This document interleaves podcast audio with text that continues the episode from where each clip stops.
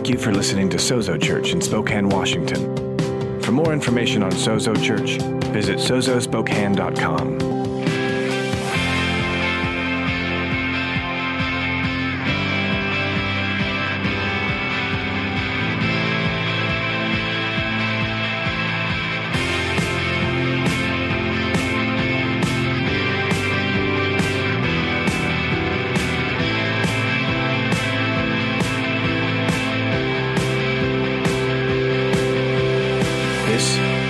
Church.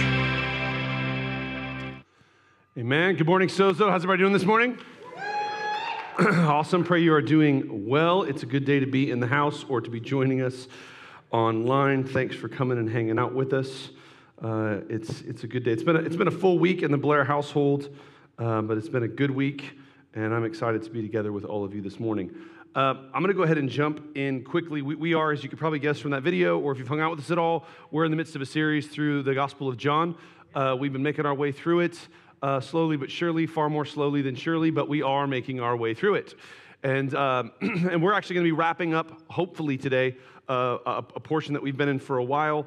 Uh, as we've been looking at this, we've really been trying to hear the heartbeat of, of the, the author, which is John, who wrote, he said, um, that we might come to believe. Now, that doesn't just mean that we might come to intellectually agree with, but rather the, the, the, the, Greek word for believe here means that we might come to embrace and entrust our lives to Jesus and the reality of who he is. And so uh, we're going to just continue to jump into this. We've been in John chapter 15 for quite a while. I want to uh, not go all the way back to verse 1. So uh, we, we spent a lot of time in verses 1 through 11. Uh, and the theme of that portion is really this idea of Jesus calling us to abide. Everybody say abide. Uh, we defined abide uh, as uh, to abide is to rest and remain in the life giving union and intimacy of mutual indwelling. Not going to unpack that all the way, uh, but simplify it to say that we're called to receive from Jesus by resting and remaining in Jesus. Amen? To, to sort of summarize these first 11 verses, I tried as, as much as I could to uh, shorten them so that I could talk about them longer. It's a gift preachers have. Um, and uh, so we, we, we sort of summarized uh, the whole thing this way. Uh, Jesus here declares to his disciples that you are a branch abiding in the true vine, cared for by the vine dresser, destined to bear much fruit. That is uh, his message to believers. Again, I always want to stress as we walk, through this text, this is one of the rare times in Scripture that we know that this message, this, th- these verses, this, these statements made by Jesus were made exclusively to believers. Uh, much of the Bible is an open letter. This is what we would call a closed letter. Now, here's how, what I like to say that, that Christians, that followers of Christ, are the most exclusively inclusive family on the planet. There are things that apply only to us, and yet all are welcome to become one of us. Uh, no one, no one, listen, listen, no one is born a Christian. Everyone must be born again a Christian everyone has to be born anew so so my my ability to stand up here and and, and say that that if you are not a follower of christ you are not a believer you've not repented and believed the gospel that everything i'm about to say this morning doesn't apply to you is not a judgmental statement on my part it's simply a, a, a proclamation of the truth and here's the reality. At one point in my life, and at one point in the life of everyone in this room, these statements did not apply to them as well. And yet, through the regeneration of, of repentance and faith, the, the complete, final, finished work of Jesus, we have been made his family. Amen? We've been brought into relationship with him, and these things can apply to us. So if, if you're here and you're angry, well, I, I encourage you to get happy, join the family. It's better on our side. We have brownies. So, with all that being said, uh, let's go ahead and stand for the reading of God's word. Uh, this is John chapter 15. We're going to start in verse 7 this morning. So, a little bit of kind of this call to abide, a little bit of this branch and vine. And I believe this morning will be the last time we sort of read these, these verses, Lord willing. It's bad when the guy preaching doesn't even know how long we'll be in the passage. It's the truth, though. John chapter 15, verse 7, Jesus speaking here, he says, If you abide in me, and my words abide in you. Ask whatever you wish, and it will be done for you. Big, bold claim that we're finally going to get to unpack this morning. Verse 8 By this my Father is glorified, that you bear much fruit, and so prove to be my disciples. As the Father has loved me, so have I loved you. Abide in my love. If you keep my commandments, you will abide in my love, just as I have kept my Father's commandments and abide in his love. These things I have spoken to you, that my joy may be in you, and that your joy may be full. This is what I mean. Life with Jesus is better than life without Jesus. Can I get an amen from any Christian who believes that? Okay, so I'm not the only one. Got some friends in the room. Verse 12 This is my commandment, that you love one another as I have loved you. Greater love has no one than this that someone lay down his life for his friend. You are my friends if you do what I command you. No longer do I call you servants, for the servant does not know what his master is doing, but I have called you friends. For all that I have heard from my Father, I have made known to you. You did not choose me, but I chose you and appointed you that you should go and bear fruit and that your fruit should abide, so that whatever you ask the Father in my name, he will give to you. These things I command you, so that you will love one another. This is the word of the Lord, church. Amen? Let's go ahead and pray. Holy Spirit, we thank you this morning for your word. God, thank you for your word. We praise your name, for you are a God who speaks to your people. You're not a God who, who, who, who, stands afar off in silence, but you are a God who draws near and who speaks not only to surface level stuff, but to deep, meaningful, soul abiding things. Lord, I pray that this day you would, you would give us the capacity to receive that which you would say to us. As you say in your word, you would give us ears to hear. God, that he who has ears to hear would hear today, would hear the whisper of your voice in the midst of your word.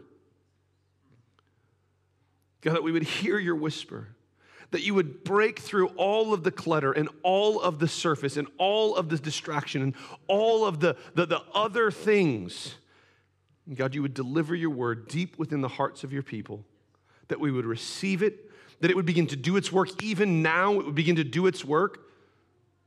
God, I pray that we would not just receive it with our minds, but we would receive it in our soul as well deep down in the core of who we are, that it would, it would go beyond just the arguments of our intellect and would get down to the intimacy of our spirit and of our soul. God, that we would be a people that would respond to what you're doing even when we don't understand it.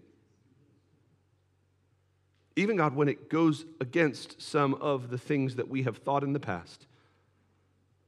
Oh, that we would be a people more committed to knowing the truth than to claiming what we know is the truth. Where there is correction needed in our thinking, correct our thinking. Where there is encouragement needed in our hearts, let there be encouragement.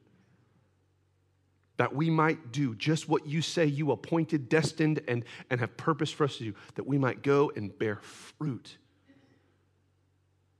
And that it might abide and remain as we love one another and know the joy that is yours in us. In Jesus' name, everybody said? Amen. Come on, everybody said? Amen. Go ahead and greet somebody around you real fast and then grab your seat.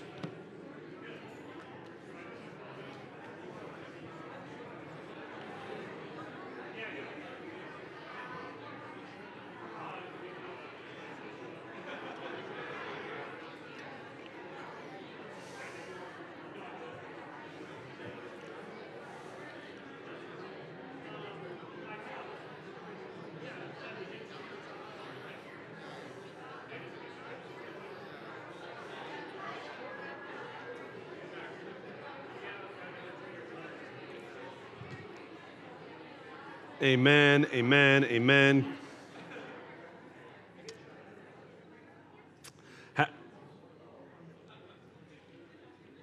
Shortly after my wife and I first got married, um, we started having some car trouble. And uh, I, I, remember we, we had, somebody had given us a car, um, which is, which, how many of y'all, if anybody's ever been given a car, you know that it is a, a blessing and a chance for you to learn how to do automotive work. Uh, so shortly after we, we got married, we had this car, and, and I remember it started having uh, some problems. And I, I, went to talk to some people who knew stuff about cars, and they're like, "Oh, it's just one of your belts is loose, and uh, you just need to get a uh, the belt tensioner needs to be replaced. And I was like, oh, cool. And by the way, I know nothing about cars now. I know less back then. And, and being a newlywed husband, I, I told my wife, oh, I can totally fix this. Um, the guy who doesn't, didn't own any tools was like, I can fix the car. And about the time I had a fourth of the engine dismantled, I'd leaked out all of the fluids in the engine all over the parking lot of my apartment. And the manager had come by and said, You're not allowed to do that here. I figured out I should probably call somebody. So I called my grandpa, who rebuked me harshly and put my car back together for me and fixed it and, and taught me how to do it. Uh, by the way, for anybody younger than 30, this was before YouTube, so be quiet. Um, my YouTube was grandpa, right? Like he, he came and just, you know, and it was better because he just did it. Um, I share that because this is one of those mornings where I realized about halfway into preparing this morning uh, that, uh, preparing for this morning rather, that this was one of those jobs that I, I lack the capacity to do. That which I feel the Lord wants to speak to us as a people this morning, I don't have internally within me the capacity to communicate this. So you're going to have to hopefully just catch what I'm saying more than really understand what I'm saying, if that makes any sense. Uh, again, as always, I encourage you uh, to send nice emails to me if you would like. Uh, if you don't know my email address, ask anyone in the church. Everyone knows it. Um, it's mark at sozospokane.org. Uh, if you're taking notes, and, and, I hope you are, because this is, this is really, we, we've been sort of driving to something uh, as we've been walking through this text, and, and I really feel like this is part of uh, really trying to wrap it up in some ways, but really it's the culmination of it in another sense. And so there's much that needs to be covered. And so I'm going to talk really, really fast, and you're going to have to listen really, really fast. Um, so if you're taking notes, I hope you are. Uh, I want to talk to you under the title Dearly Beloved. Dearly beloved. I want to talk to us about, about a family affair, about, about the reality of our existence within the family of God. Jesus in verse 9 tells us that he loves us with the same love that the Father loves him. And that's a, that's a statement that ought to be shocking and scandalous and bother some religious people. Because if we understand anything about God, we understand that Jesus is saying that we then become the recipients of that kind of love. I, I try to summarize it this way in just, in just being blunt with us. Jesus loves you with the same measure and to the same degree that the Father loves Jesus. That, that's one of those truths that the reality is most of us believe one of those things. Either he loves me with the same measure, but a different type of love, or he loves me with the same type, but less.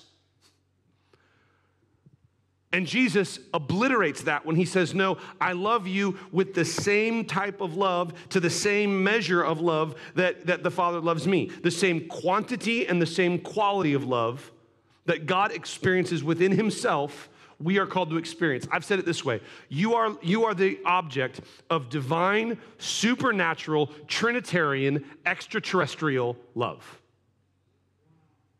You are loved with a love that is not of this world. And Jesus here is calling us to live as uncomfortable as that reality can make us sometimes. Come on. We're called to live, to abide, to rest and remain and receive from that love. As we've jumped into these, these verses, really starting in verse 12 through 17, last couple weeks I've been trying to, to, to, to communicate some things to us. The first thing we saw is that Jesus loves you freely. How I said this was you are loved without cost, you are loved without cause, and you are loved without caution. You are loved without any cost to yourself. You are loved without any ca- cause within yourself, and you are loved without any caution from yourself. Jesus is not withholding some of himself, afraid that you might hurt him or reject him. Jesus has already rejected your rejection. Jesus has removed our rebellion. We are loved freely. That's a good place for Christians to say amen, by the way. Amen. Just helping you out. Next, last week we saw that you are loved as his friend. We, we saw this as, in, in contrast, and Jesus calling us friend. He contrasts that with the idea that we are, we are servants. Servants and masters have a one way relationship. Servants serve their masters, right? It's not rocket science, right? But Jesus says, no, we're friends. I serve you and you serve me. There's a mutual serving that happens here. Again, again, come on. If you were raised in church very much, this is probably making you uncomfortable. You're like, no, no, no, I serve Jesus. He doesn't serve me. well, then you're going to hell. Mark at sozospokane.org.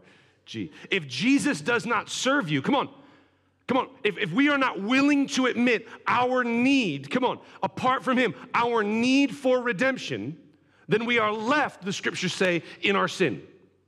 We are left dead, we are left separated, we are left isolated, we are left alone. But if we allow His work to be done on our behalf, then He serves us and we are redeemed. And yes, there are things that we are called to serve Him, but I always want to stress this that is not we stop abiding and go serve Him. But he is clear within this text that all of the, uh, the, all of the capacity, all of the ability, all of the power to do all that he calls us to do can only be ours as we consistently, constantly remain in a life giving union with him. We don't stop abiding so we can go serve, but rather our serving flows from our abiding. This week, where I, where I want to sort of wrap this up, is that Jesus loves you into his family. This relationship that he talks about, where we're allowed to, to not ask him to ask the Father for things for us, but to just go directly to the Father. This is crazy to me. This is, this is outrageous.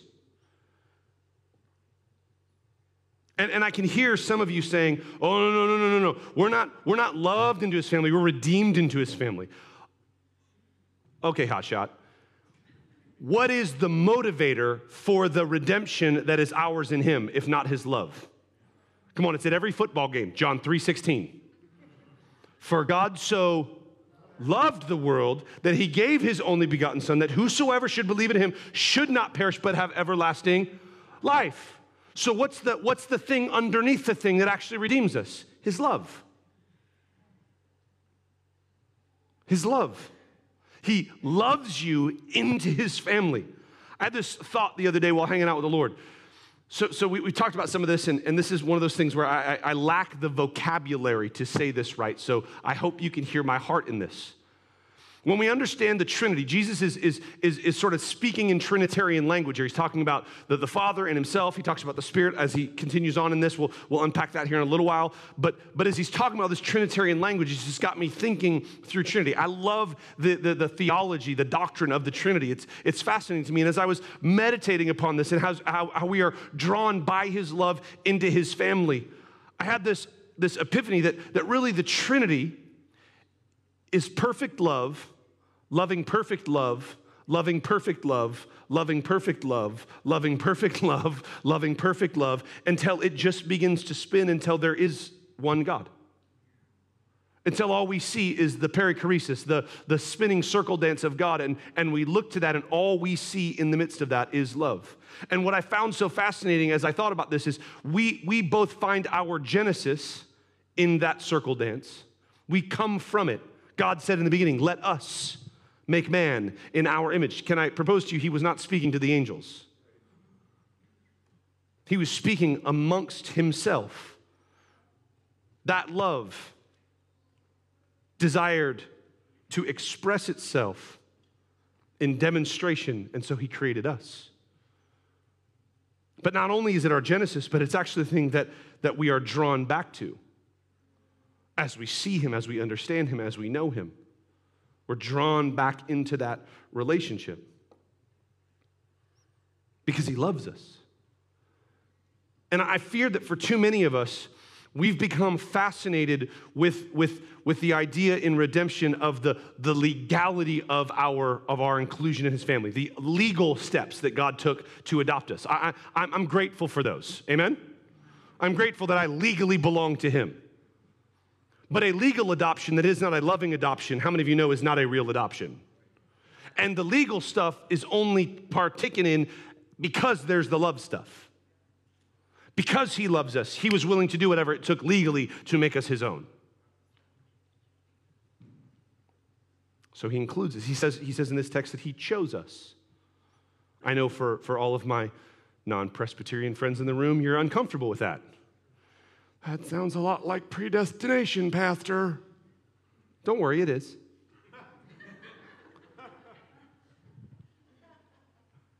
he chose you, you didn't choose him. You might have to wrestle with that, however, you need to wrestle with that, but what you can't do is grab a Sharpie and write it out of your Bible.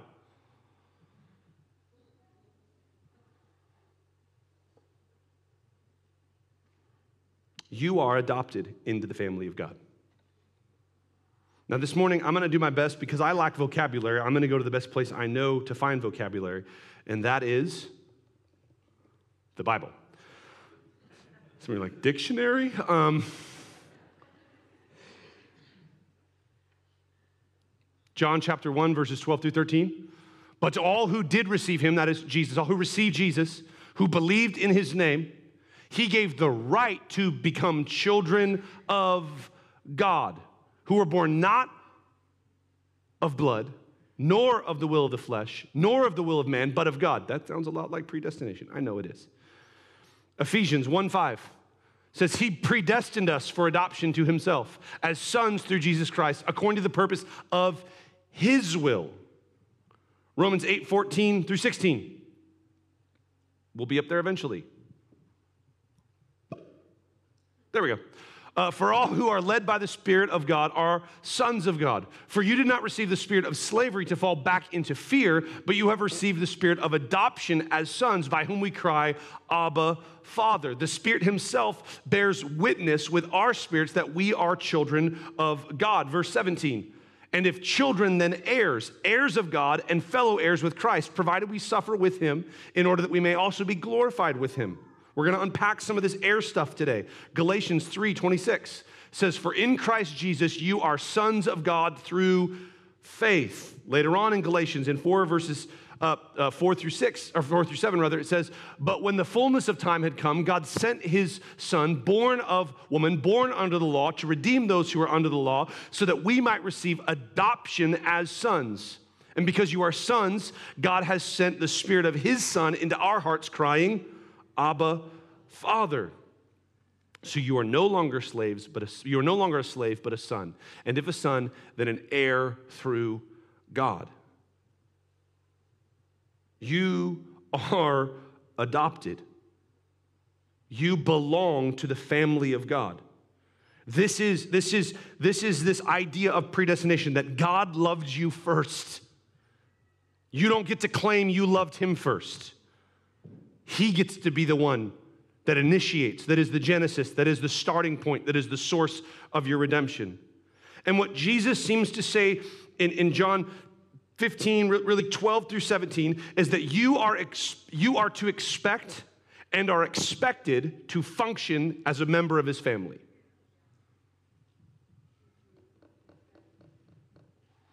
You are to expect. It is, it is right for you to expect, as a redeemed son of God, it is right for you to expect, and you are expected to function, to, to, to operate in alignment with your new parentage. Let me, let me try to explain this. Here's a hard truth for some people to hear my kids got all their good looks from me because my wife still has lots of good looks and I don't have any. So clearly, I gave all my good looks to my kids. Right? Our kids are like us. My kids are sarcastic smart Alex because of their dad. My kids are generous servants because of their mom. Right? Like, we, we are like our parents. And what I'm saying here today, what Jesus is really getting at as he talks about, about moving in authorities, he talks about answered prayers, he talks about these things. What he's really saying is, hey, your adoption is not just some sort of legal hoops that I had to jump through. Jesus did not, in going to the cross, Jesus did not travel to the heavenly DMV and get all your paperwork in order. He actually lovingly made you his brothers and sisters in Christ. He actually made you a child of God. So much so that God could send the very spirit of his son within you so that you can refer to him not just as dear heavenly father, but as Abba, which is a term of intimacy and, and familiarity, not just familial relationship. He, he gives us the right to call him dad, not just father. And there is an expectation upon us. Again, again, don't let religion sneak in here and go, okay, this is the part where we have to get up from abiding and go start doing stuff. No, no, all of this flows from the fact that I'm just, I'm just resting and abiding in him. I'm remaining connected, life is flowing through me, and fruit is a byproduct of that. You, you, don't go into a vineyard and hear the vines groaning. The branches are not like, like sweating because they're just working so hard to produce. As long as they stay connected, come on. As long as the vine is true, and how many of us, come on, I need amen from some Christians. I need some, I need some a little bit of excitement from some Christians. Our vine is true. Our vine dresser caring for the vine and for the branches is a good vine dresser. Amen? So, so then fruit, what Jesus says over and over and over, he's like, look, fruit is just the byproduct. You don't gotta, you don't need to aim for it. Aim for abiding. Fruit will take care of itself. Are we called to be fruitful? But trying to be fruitful, if y'all haven't figured this out yet, let me help you, doesn't make you fruitful. Abiding makes you fruitful. What we're talking about with this is the fruit. So the path to it is not to try for it, the path for it is to abide, to remain in a life giving union of mutual indwelling and intimacy. So we are expected, and we ought to expect that we are to function as members of his family. I believe the longer and the deeper you abide, the more fully you are convinced that you are adopted. The more you just rest in him, the more you remain in him, the more you receive from him, the more your heart is convinced, oh, wait, wait, he, he is good, and I'm his. I think Jesus, within this text, he says we can be assured of, of, of at least, of at least, but I'm, I'm going to give us three things, three things that we can have assurance of, three expectations, that things that we should expect, amen, and things that are simultaneously expected of us. The first is this that your father hears and heeds your requests. That your father hears and heeds your requests. How many of you believe that when Jesus prayed, stuff happened?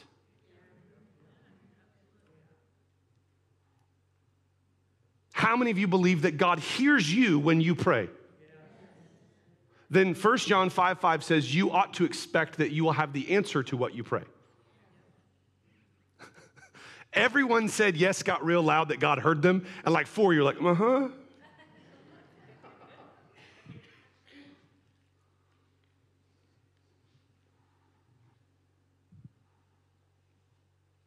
See, the religious spirit wants me to qualify Jesus' statement that our prayers ought to be effective. It wants, it wants, to, it wants to throw upon us a bunch of, of, of, of, of things that we have to do in our strength in order to get our prayers answered. But Jesus makes no qualifiers, qualifiers like that. All he says is if you just continue to abide, answered prayer is part of the fruit. As long as you just remain connected, life will begin to flow where there used to be death. Come on, come on. And answered prayers just become a part of that. You, you should expect your prayers to be as effective as Jesus' prayers. But here's the problem. A bunch of you go, yeah, but they haven't been. I, am not. I'm, do you believe your experience or do you believe the scriptures? That's really easy to amen now. It's really hard to amen when there's a situ- when there's a mountain that you don't know if it's going to move or not.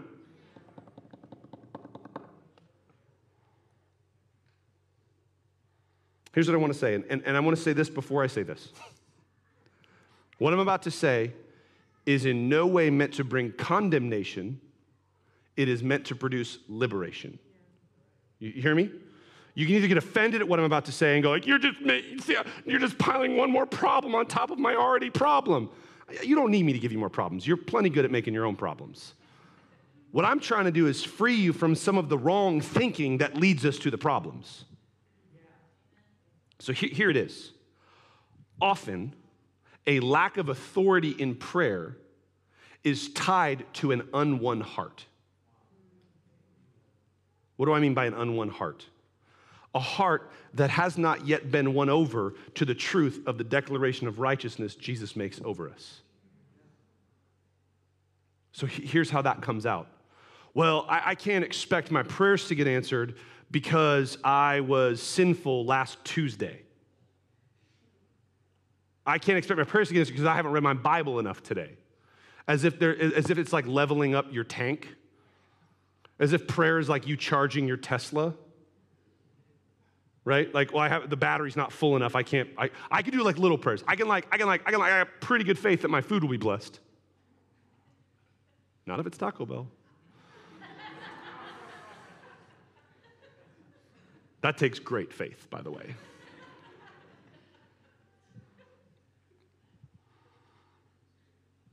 I can do that, but I, I, you know, I can't, I couldn't, I couldn't really, I could, couldn't pray for anything bigger than that.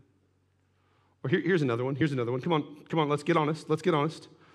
Well, Pastor, the Bible says that, that only things that are in the will of God, I have to pray in alignment with the will of God, and I, I don't know the will of God. yes, you do. Yes, you do. Because, because, because. For who has understood the mind of the Lord so that so as to instruct him? But we, read it. But I don't know God's will. Well, you have his mind.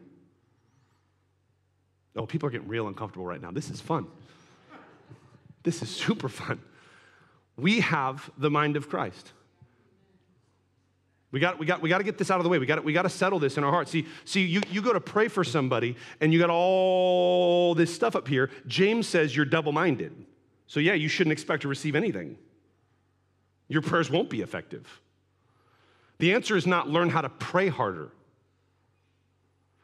Any, anybody else? Come on, I, I, I, need you, I need you to prove to me, come on, that you are this by responding to this. Do I got anybody else in the room who hung out with some real charismatic Pentecostally people in their life? They are better prayers than you. Come on, they're better at it. They're just, I mean, like you get around them, you're like, yeah, amen. I'm not saying they're more effective. You just get more excited. It's like some of y'all are here because you're like, oh, I like the upbeat worship. Like, try raising your hands. Participate. It's not a spectator sport, right? Like, worship is a team game, right? And you're part of the team. So join us. The water's great. We have the mind of Christ. It is ours. I'll unpack that here in a little bit, but let me just keep proving this point to you. Philippians 2 5 through 7. Have this mind among yourselves, which is yours in Christ Jesus, who, though he was in the form of God, did not count equality with God a thing to be grasped, but emptied himself by taking the form of a servant, being born in the likeness of men. We have the mind of Christ. You have the mind of Christ. Here's, a, here's what I think there's a tie here to, to Romans 12, 1 through 2, to abiding. I think Romans 12, 1 through 2 is talking about what happens as we abide. I appeal to you, therefore, brothers, by the mercies of God, to present your bodies as a living sacrifice, holy and acceptable to God, which is your spiritual worship. Do not be conformed to this world, but be transformed by the renewing of your mind, that by testing you may discern what is the will of God what is good and acceptable and perfect. You can know God's thoughts. You have the mind of Christ. Now, now listen, all of these verses, I'm not going to go back over all of them because I got other stuff I got to get to. All of these verses have, a, have a thread through them, and the thread is this that there is a certain amount of this that is done in community. Have this mind among yourselves. I'm not saying that you get to just, in and of yourself, in isolation, without anybody else around you, can know fully everything that God ever thought. You're, I love you. I love you. I love you. Your brain's too small. It would explode and ooze out of your ears. So God gives us the body of Christ so that we can collectively know. This is part of why it's so important to us that you get plugged into community that people know you and you know them. Whether that's officially through one of our belong groups or whether, I don't know, you're an adult and you can make your own friends. Thank you, belong group leaders. I love you. Keep up the good work.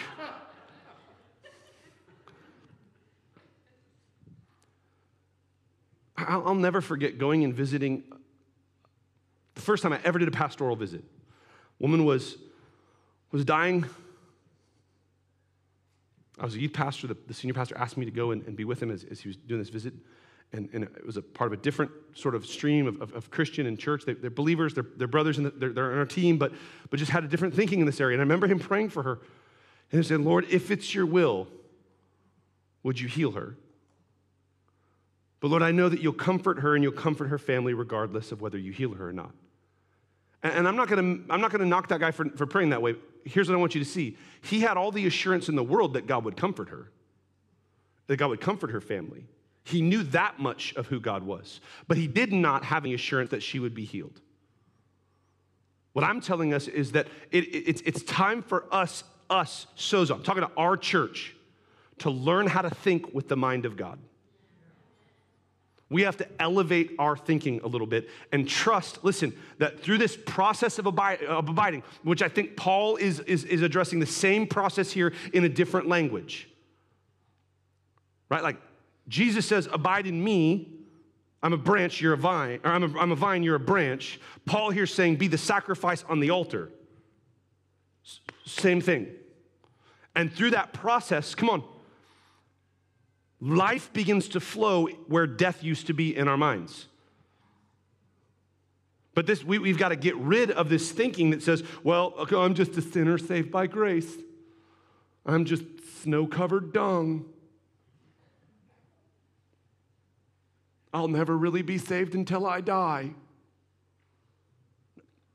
None of the verses I just read said any of that. You have the mind of Christ after you take a dirt nap. No. You have it now. Do we need to learn how to function this way? Absolutely. Is there, is there, is there, is there some time where we got to learn how to navigate like this? Yes, yes, yes, amen, yes, and yes. But we need to do this. We need to learn to think with his thoughts. We'll unpack that in, in weeks to come, I think, but, but we'll leave that for now. The next, the next thing that Jesus says that we should expect and is expected of us is that you have a part in the family business. How many of you believe that God is at work in the earth today? Okay? You are called to be a part of that as a member of his family. You, you, you everybody, t- uh, you're gonna not like me because I'm gonna ruin your thinking here for a second. Everybody take a deep breath and let it out. Now you're gonna have to think about breathing for the next 30 seconds. Have fun. Um, if you just took a breath, you have a purpose. How can I say that? Because oxygen is a limited resource. And God does not waste his resources. So if he's investing air in your lungs, you have a purpose. If you did not have a purpose, God would suck the air to your lungs, you would fall over and be gone. And people are like, What happened to Jerry? He's like, Oh, he doesn't have a purpose anymore. one of my, one of my heroes in, in, as a pastor, it was a guy who's since gone to be with the Lord, his name is Wendell Smith. He used to say that um, if, if, you, if you refuse to believe that you have a purpose in, the, in, that people have a purpose in God's plan, that really what we should do is hold crusades, have everybody come forward, you know, that wants to pray and get saved, and then make sure everyone's saved, make, you know, do a little interview real fast, and then just shoot everybody in the head so they could just get to heaven faster. He's a little more morbid than me. I just think God would just suck the air out of your lungs. See, you have a part to play in the family business. God is at work and he has, he has created, here's the picture I got this morning as I was praying for y'all. That, that God has a business, He has a family business, and there's an office with your name on it. There's an office with your name on it. There's a, there, there's, a, there's a role for you to play, there's a part for you to play. Jesus says this in Luke 19, verse 13. He calls the ten, calling 10 of his servants, he gave them, this was the wrong verse. Doesn't matter, it actually works. Um, I'm so good I can make it work. So he says, engage in business until I come. Engage in business until I come. This is the call of Jesus to us as his disciples. To engage in business, to engage in the work of the ministry, to engage in what he is calling us to do. Ephesians chapter 2, verse 10, this will be even better. Uh, for we are his workmanship, created in Christ Jesus for good works, which God prepared beforehand. That sounds a lot like predestination, Pastor. I know, it's okay, it is that we should walk in them.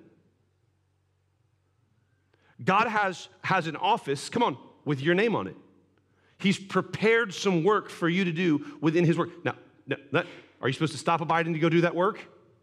No. How do you do that work? Abide. I'm just telling you, when this stuff starts to happen, this is the good stuff that's happening. Now, I want to get, I want to get, I want to get super practical here for just like three minutes. Can I get practical for three minutes? I want to give us three ways, real quick. Three ways. I know I already said I have three. There's three and three. It's a supersize me deal. Three ways that we do the work of the kingdom. Three ways that we do His, that we, we participate in His purpose. First, first, shouldn't be a surprise by anybody who knows me, through proclamation, through, pro, through the proclamation of the gospel. How, how, do we, how do we participate in the, in the purpose of God? Well, first, I should have done this beforehand, but I'm still learning how to preach. Um, what is the purposes of God? Why did God make all this?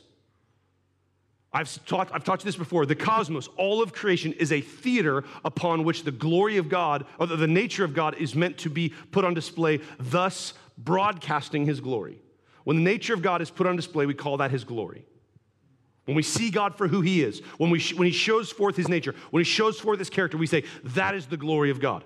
All of creation is meant to be a place to show forth the glory of God. How do we participate in showing forth the glory of God? We proclaim the gospel. Everywhere we go, all the time, we proclaim the gospel. You are to preach the good news of God's grace and the truth of his love to all who you come in contact with. Because as the gospel is preached, come on, as the gospel is preached, people are converted. As people are converted, they join the purposes of God and become one of the ones that gets to demonstrate his goodness. And then they go out and preach, and the earth gets filled with more and more and more and more and more and more and more. Are you tracking? This is part of how we fill the earth, the earth with the kingdom and the glory and the purposes of God. We just preach the gospel. You go, how is that going to change the world? Listen, it is. We exist in a world that has been utterly shaped by the preaching of the gospel. Track back 2,000 years ago, read a history book. 2,000 years ago, the world was a very different place. You want to know what happened? The gospel happened. And it is transforming and will continue to transform and will always transform the world. And we get to be a part of that. Next, prayer. We get to participate in the purposes of God, in His plan, in His business through prayer. Not just general, generic prayer. I'm talking about praying for signs, wonders, and miracles for the demonstration of the kingdom on the earth. I thought I had charismatic people in the room. I get all the Lutherans and Presbyterians are being quiet. That's fine. I get y'all. Mad respect. But come on, we, we are called, we, we talked about this already. We, we should already be excited. We are called to have authority when we pray. We participate in his purposes. J- Jesus is saying here, right? Like that he has appointed us to bear fruit. He ties that with our ability to see answered prayers as we pray. As we step out and we pray and expect God to move in mighty, powerful ways, we need to pray powerfully. We need to pray prophetically. We need to pray and expect our prayers to be at least as effective as Elijah's, at least as effective as the apostles, Let's see if I get an amen. At least as effective as Jesus's. Because he said, if I go, it's better for you. But I'm getting ahead of myself in the text.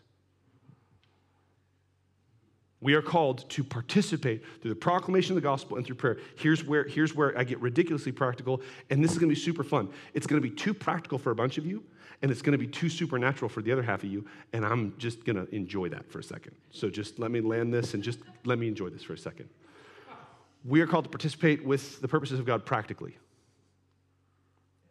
Just practically. Widows and orphans, caring for the poor.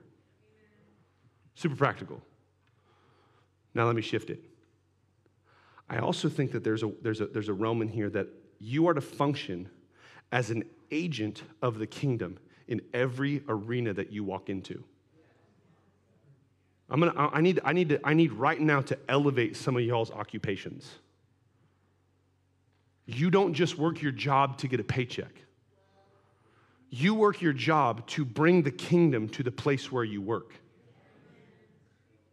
You, you, you work your job to be an ambassador of another nation. there is not a field in which believers ought not to be there to be a light. There's, there's something prophetically for our church specifically on this right now. See, again, this is, this is one of those things. As long as you think, well, I'm just a sinner saved by grace, I can't do that. No, no, no, no, no. We have to get rid of that thinking. I have the mind of Christ. I'm abiding in him. This isn't being done. I'm not, I'm not drawing out of my own, my, my old nature, my old heart, my old self, my old motivations. I'm a new creation. So I have a new heart. I have a new mind. I have a new nature. I have new desires. So I'm going to believe that and I'm going to step out and believe that as I walk into the places that God has called me to be, I'm bringing the kingdom there as I go. Am I preaching the gospel? Yes. Am I praying? Yes. Am I also practically bringing the kingdom everywhere I go? Yes. Yes and amen over and over and over again.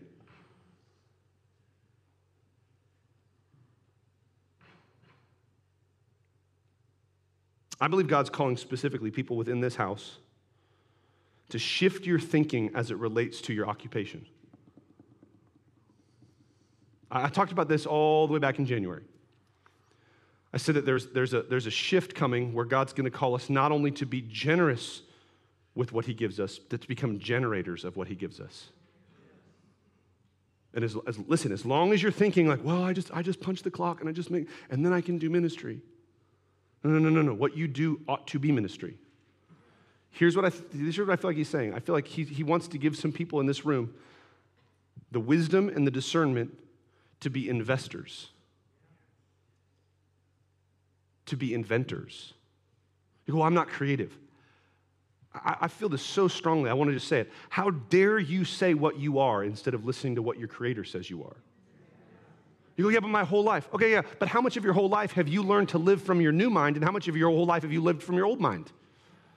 So, some of y'all, listen, some of y'all were handed a brand new car in the Lord, and you're still complaining about the broken car that you still keep driving because you don't think you can drive the new car until you get to go to heaven. Are you tracking with me? I believe as we abide, some of you are going to get weird ideas. Those are from Him. Don't just throw them away. Learn how to develop the skill set so that you can actually pursue those things. I believe some of you are called to be entrepreneurs. Start your own business. I have a dream. Can I share a dream with y'all that I've never shared with our church before? I've only shared with our elders. But I've shared this with our elders, so I feel like I can share it with you. I have a dream. Some pastors think about like tons of butts in the seats and tons of bucks in the offering. I don't really care. Sorry. um, I mean, I care about your butt in the seat. Not your butt, but you in the seat. But I don't really care how many of you are. But here's what I dream about that every member of Sozo would either be an employer or be employed by somebody whose life is wrapped up in the kingdom. That no longer would we have to be beholden to organizations and organisms and, and people that are not in the kingdom.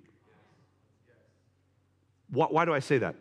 Because I don't want you to have to think that your capacity to receive provision is tied to a fallen, broken world.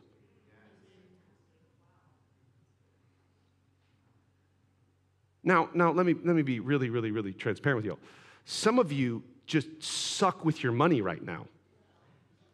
And you need to learn how to handle well and steward well what God's given you. That's the first step. Some of you are like, I'm gonna go start a business, and all of the pastors in the room are going like, please don't. That's, a, that's, that's an eventual goal. That's something good to strive to, right? But Jesus makes it very clear that we need to count the cost for these sorts of things. We need to develop the skill set, develop the understanding, get other people around us who, I don't know, know more than us.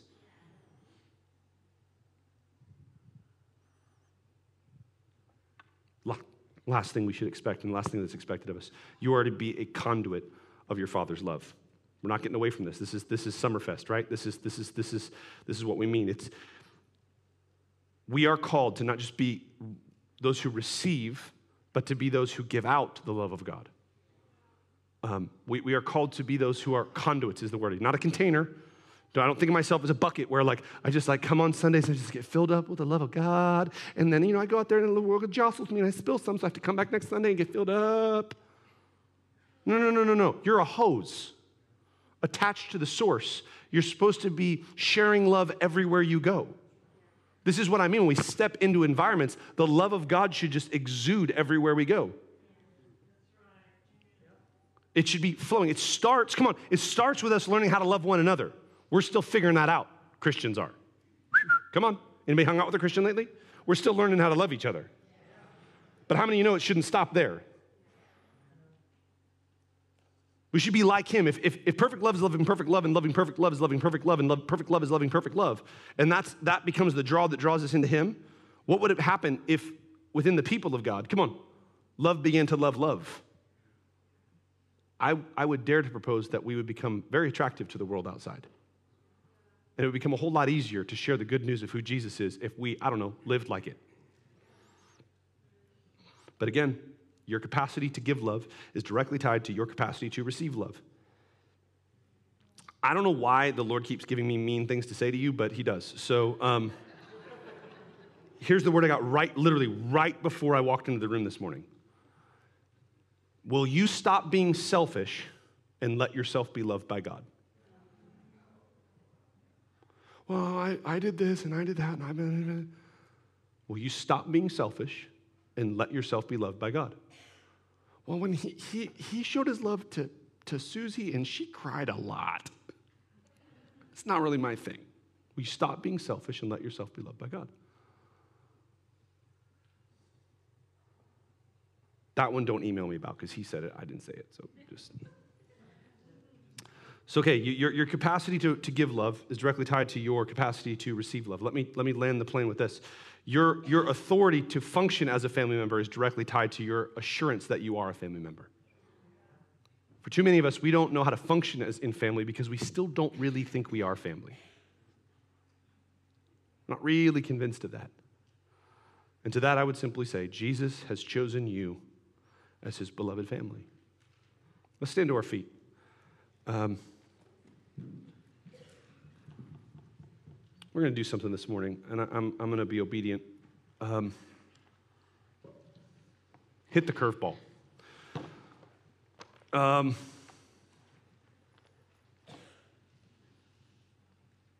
specifically this morning, again, this I don't want to just rush through this stuff because um, the temptation, I think. Let me get my stuff out of your way, Tyler. The temptation, I think, for us is to just kind of want to leave this on an intellectual place. And here's, here's the truth that temptation comes to us because God begins to stir something, not, listen, listen, we talked about this enough, I shouldn't have to unpack this. Not up here, but down here. And we're so used to being run by what's up here that when something starts stirring down here, we go, let me just think this thing till it's dead. Let me do some mental gymnastics with it. Let me, let me try to work my way around it and just sort of settle this so I can have, I, I don't have any reason to actually have to begin to function as a member of the family. And here's what I felt like the Lord called us to do this morning. So I feel like He called us to, to, to release some things into the hearts of His people this morning. No apology. We're a church that believes Come on, in the present day moving of the Holy Spirit. We're a church that believes in the present day moving of the gifts of the Spirit. So that means we're a church that believes in the prophetic utterance of God. Does that mean we don't believe the Bible? No. We love the Bible. Amen? We love the Bible. We just think that God speaks through His Word and through His people as well. What He speaks through His people is never out of line with what He speaks through His Word, and the voice sounds the same. Amen? Because it is the same. So, so here are some things that I feel like the Lord wants to, to do this morning. And, and, and we're gonna we're gonna we're gonna shift into some some time of response now. And I want to encourage you, if, if one of these things or, or a few of these things are you, to just reach out and to take hold of these things by faith. And this is the first one, that, that God wants to release assurance in this room. He wants to settle in your own heart once and for all that you belong to Him. Come on, if you're here and you've struggled with the idea that you're His, you've struggled with the idea that you belong to Him, If you, if you, as I, as I, if I've, as I've been preaching and talking about being a part of the purposes of God, you've said, well, well I, I can't do that because I don't really know if I really, I don't know where I stand with Him. He wants to settle that, come on, in your heart once and for all. So that you can, I, I don't want any person, listen, I don't want any person leaving this room this morning with any uncertainty about where you stand with the Lord. Come on, He wants to settle that thing once and for all. You cannot move past where you are with uncertainty in your heart. James said it perfectly. A double minded person shouldn't think they're going to receive anything. Tried to teach you in the past. Double minded does not mean 50 50. It means the, the existence of two things that oppose one another. You can 99% sure believe that you belong to Him. And as long as there's that 1%, when we talked about this on Liberation Day, right? As long as there's a little Ishmael hanging around telling you that God's not good and you're not really who He wants you to be. He wants to give some assurance this morning. If you're here this morning, come on, and you need some assurance, as we begin to move into some prayer here in a second, I, want you to just lift your hands and receive that assurance. The next thing I feel like the Lord wants to release this morning is some authority. Come on, there's some authority that the people of God need to start walking. Forget that. There's some authority that this house needs to start walking in. That you need to start walking in, in the environments and the spheres and the places that God's put you. And I can feel in some of you already there's a wall going up. Hey, hey, don't put that on me. I'm not, I'm not putting anything on you.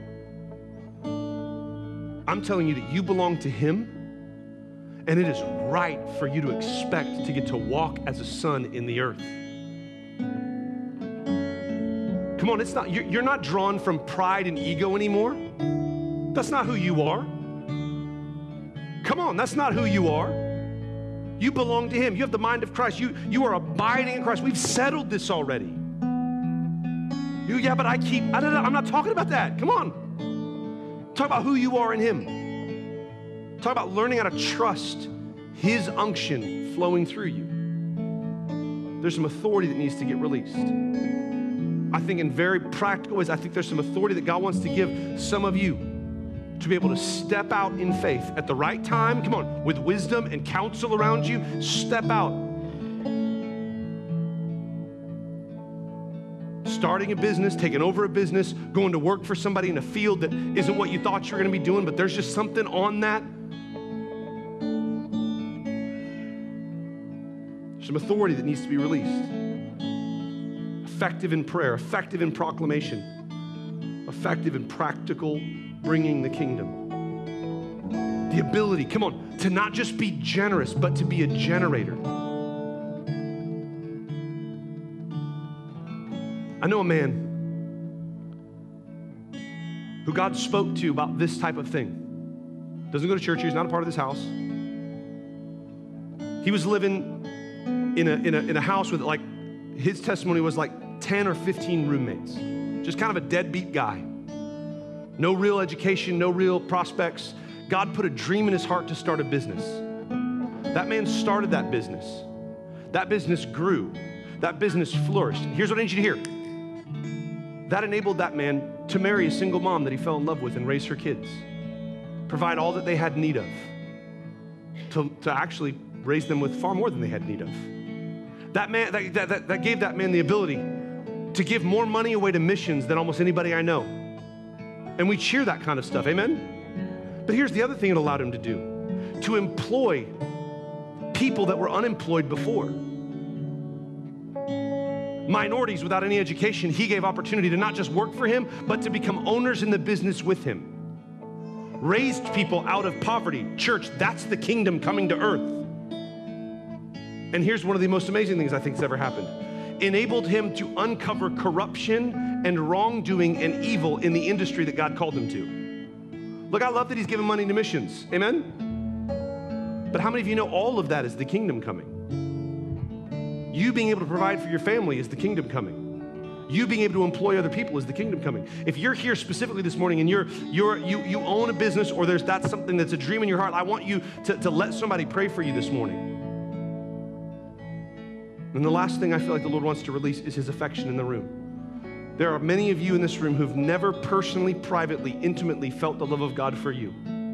And He wants to release that into your heart, whether that's through a vision, whether that's through a feeling, whether that's through an encounter, whether it's that, I, I, don't, I don't know. I'm not going to put a box. I'm not going to put Him in a box. I'm not going to put a limit on it. But He wants to release some affection to you, so that you can know that you are loved with the same love that the Father loves the Son. I said before that your mind would explode and ooze out your ears if He put His whole mind in you. Can I tell you the truth? Same thing happens to your heart, but that's by design. It becomes more than you can contain, so you it just spills out. So I want to pray. I want to ask everybody to just find some space for yourself, whether that's through closing your eyes, whether that's through kneeling, whether that's through moving somewhere else in the room. Yes, listen, response is open. Communion, contemplation, celebration, all that stuff. I'm not unpacking all that today. We don't have time. I feel like we just need to release some of this. Amen? So, Holy Spirit, Holy Spirit, we make room, we make space for you.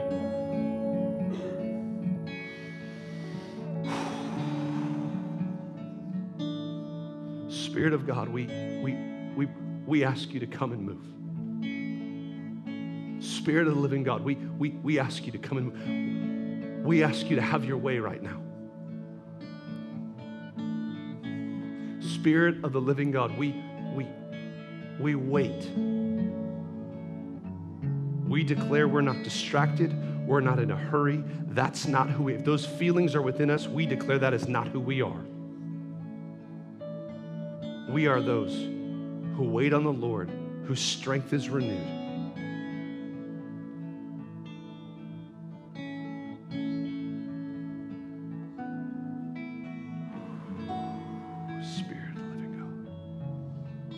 Fall afresh, God.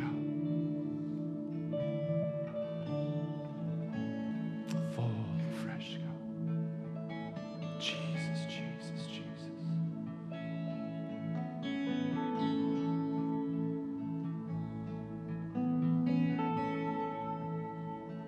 For those in the room struggling to know if you belong to Him, hear Him declare over you this morning you are righteous, are His.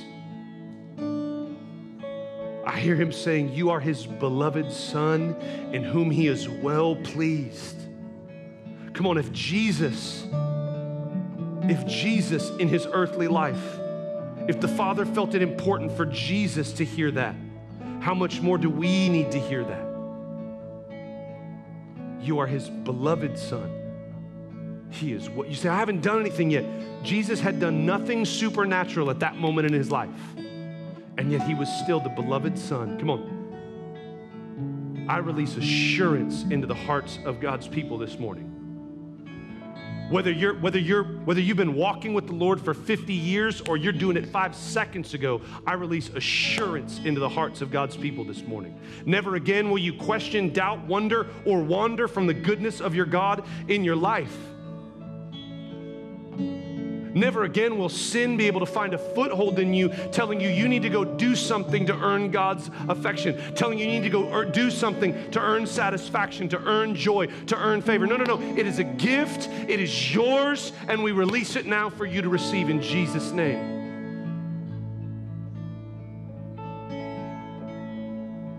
I, don't know who I'm talking to this morning, I feel like God literally wants to erase the memory of past sins in your life. I'm gonna get really graphic here for a second, and I need you to give me some grace. There are people in this room, you, you've been addicted to pornography. God's going to erase websites from your mind. You, you won't even know how to find it anymore.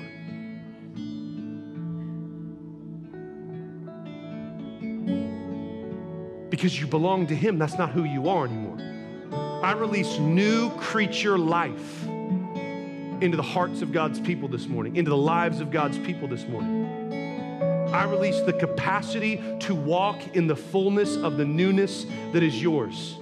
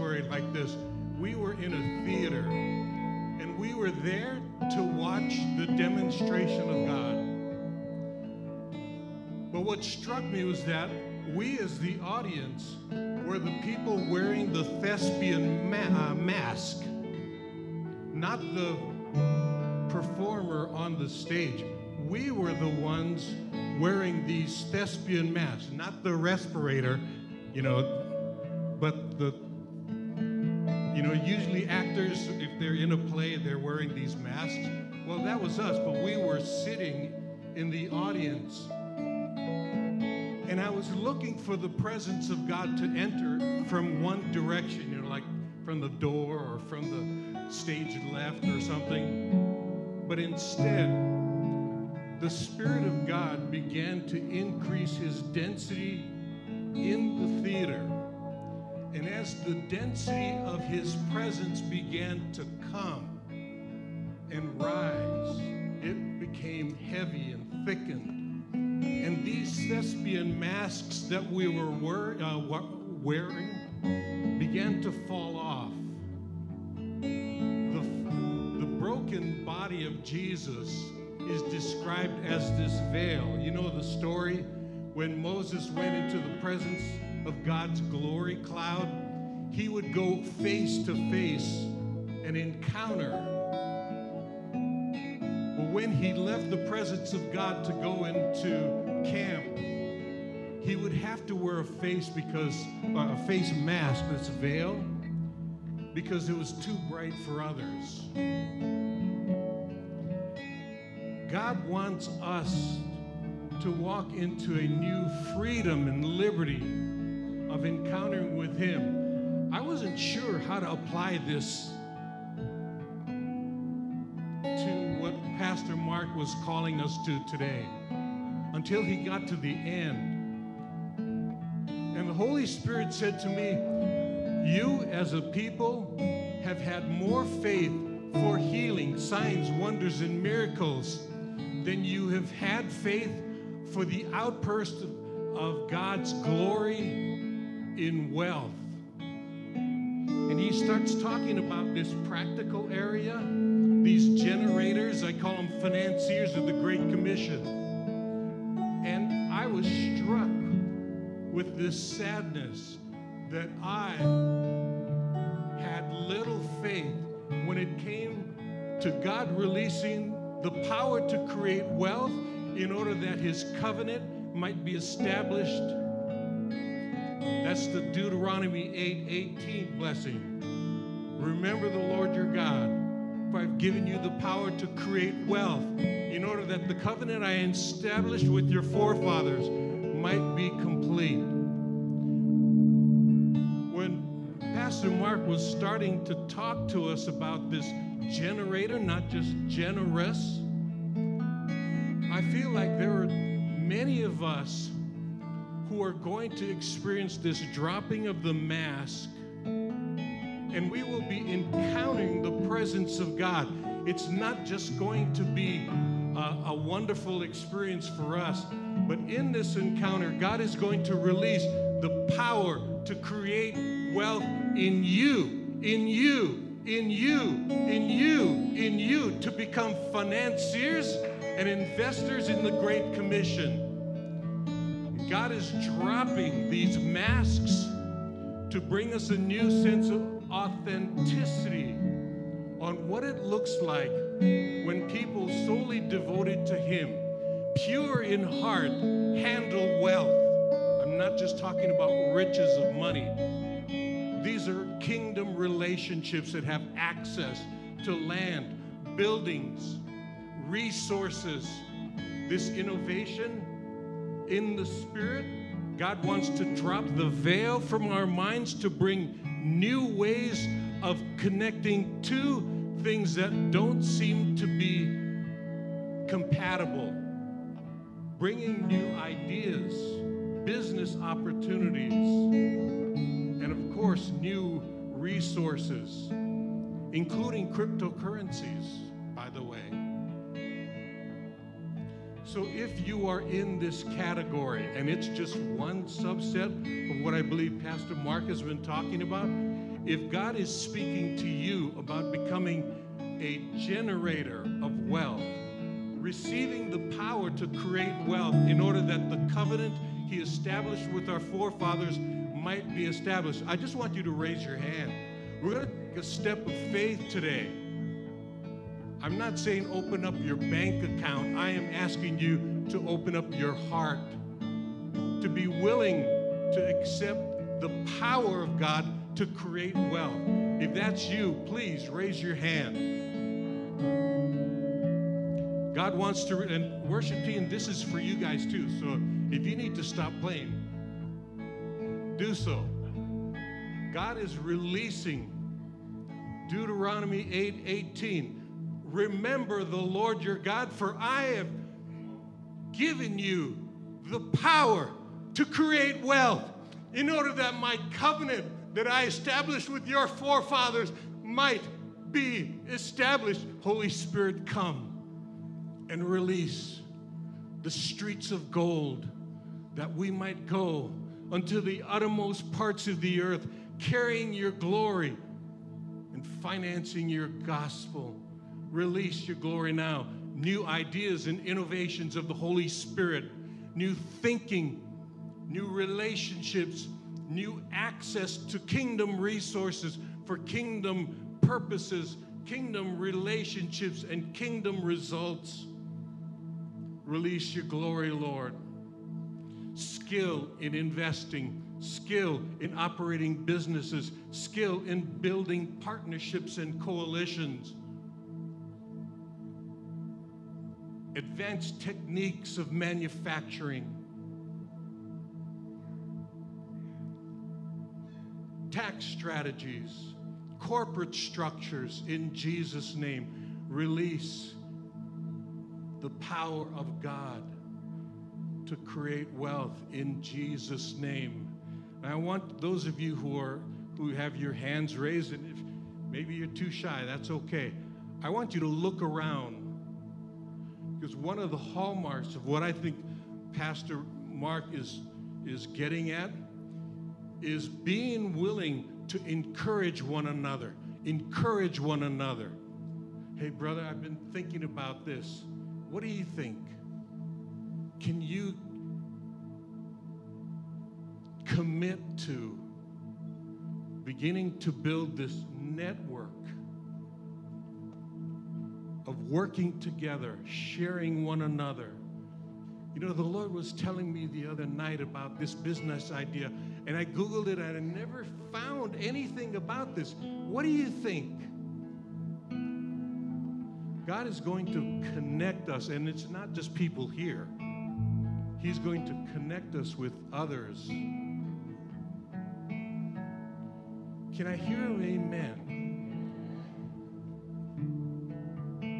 Our lack of faith does not mean we are restricted from a future of creating wealth as a financing uh, company for the Great Commission. Amen.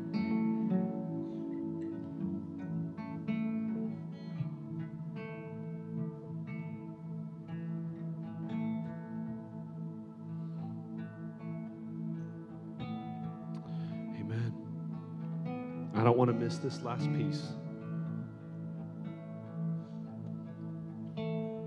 If you're here and you, you've never experienced for yourself the affection of God, come on. We talked we talked about the assurance piece. We've talked about the authority piece. Let's not miss the affection piece, because I think for many of us this is this is the linchpin.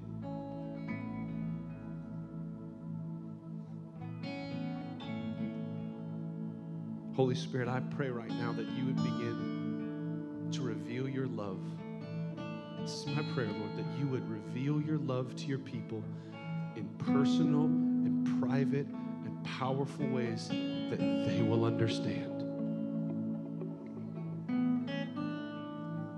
It might make no sense to somebody else, but it's going to be just what they need. God, that your, that, your, that your people walking in authority would not walk in authority thinking they need to walk in authority to earn your affection, but they would walk in authority knowing that they are, that they are the objects of your affection.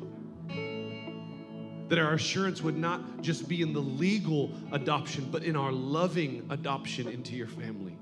You adopted us legally because you love us. Let us know that love. Feel like there are people here in the room this, this morning, and, and I'm not trying to drag this on, but, but I just want to be obedient. There are people in the room this morning, you have deep wounds from, from specifically from your earthly parents, whether it's moms or dads, that are that's limiting your ability to, to, be, to be a recipient of the affection of the Father. Even when I use that language, it bothers you. And He's here today to heal that wound. And just like He erased some stuff from the memories of, of, of addicts, He's erasing things from your mind. I'm not saying that what was done to you or what happened was, was okay or that it doesn't matter. What I'm saying is that, that, that, that His affection heals every wound in your life. Hearts are being healed right now. I just, I just want to do this. We're, we're going to move into our response. And, and I, I, I asked the team to, if we could sing the song we opened the service with, because I think there's a need, come on, to, to, to believe because I can feel it in the room. Don't, don't think that I can't. I can feel some of you kind of one foot in, one foot out. Is this really going to work? Is this really going to happen? I've been here before. I've done this before. That's part of the renewing of your mind that needs to take place. Is getting rid of that limitation, that hindrance, that, that hesitation within your own heart.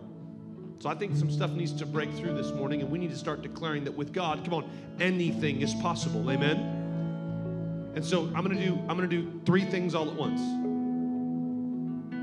I'm going to open up communion as we begin to sing, as we begin to celebrate. I'm going to open up communion. You come forward and partake in communion. I also simultaneously want to open up the, both this, this front space. If you need to make your way out of your seat, if, if the things that were prophesied, prayed, declared, you need to grab a hold of those things. I'm, I'm not saying you need to because you have to earn it by walking forward, but sometimes, come on, you know, sometimes you got to get out of the space that you're in and get to a new space. And so I just want to make make space up here. Just try to leave leave some aisles for people who need to take communion. Or if you need, if you want somebody specifically to pray for you, if you're up here, our assumption is you want some privacy. You want some you and Jesus time. Weird that we make you do it in front of people, but that's just the way our building's set up. But if you want somebody to pray for you, we're going to open up the ministry team and let you walk over there and get prayed for and believe God to move in your heart and in your life that way. Amen. So, Holy Spirit, we thank you for the way you move. We thank you for speaking. We thank you for the, for the release that you are causing to happen in this room and in our lives. And we declare with all faith and all assurance and all substance, God, that nothing is impossible for you. We, we, we, we decide, we, we make the decision to stop looking at ourselves and we look at you. I'm not looking at my ability or my capacity outside of you. I'm looking at your ability and your capacity inside of me. With man, some things are impossible, but with you, God, nothing, nothing, nothing, nothing, nothing is impossible. I can know that I belong to you. I can know the authority that you've called me to walk in. I can know your love that you have for me. Because you're just that good, God. You're just that good. God, we declare it, we believe it, we receive it. Come on, church, let's respond to the Lord.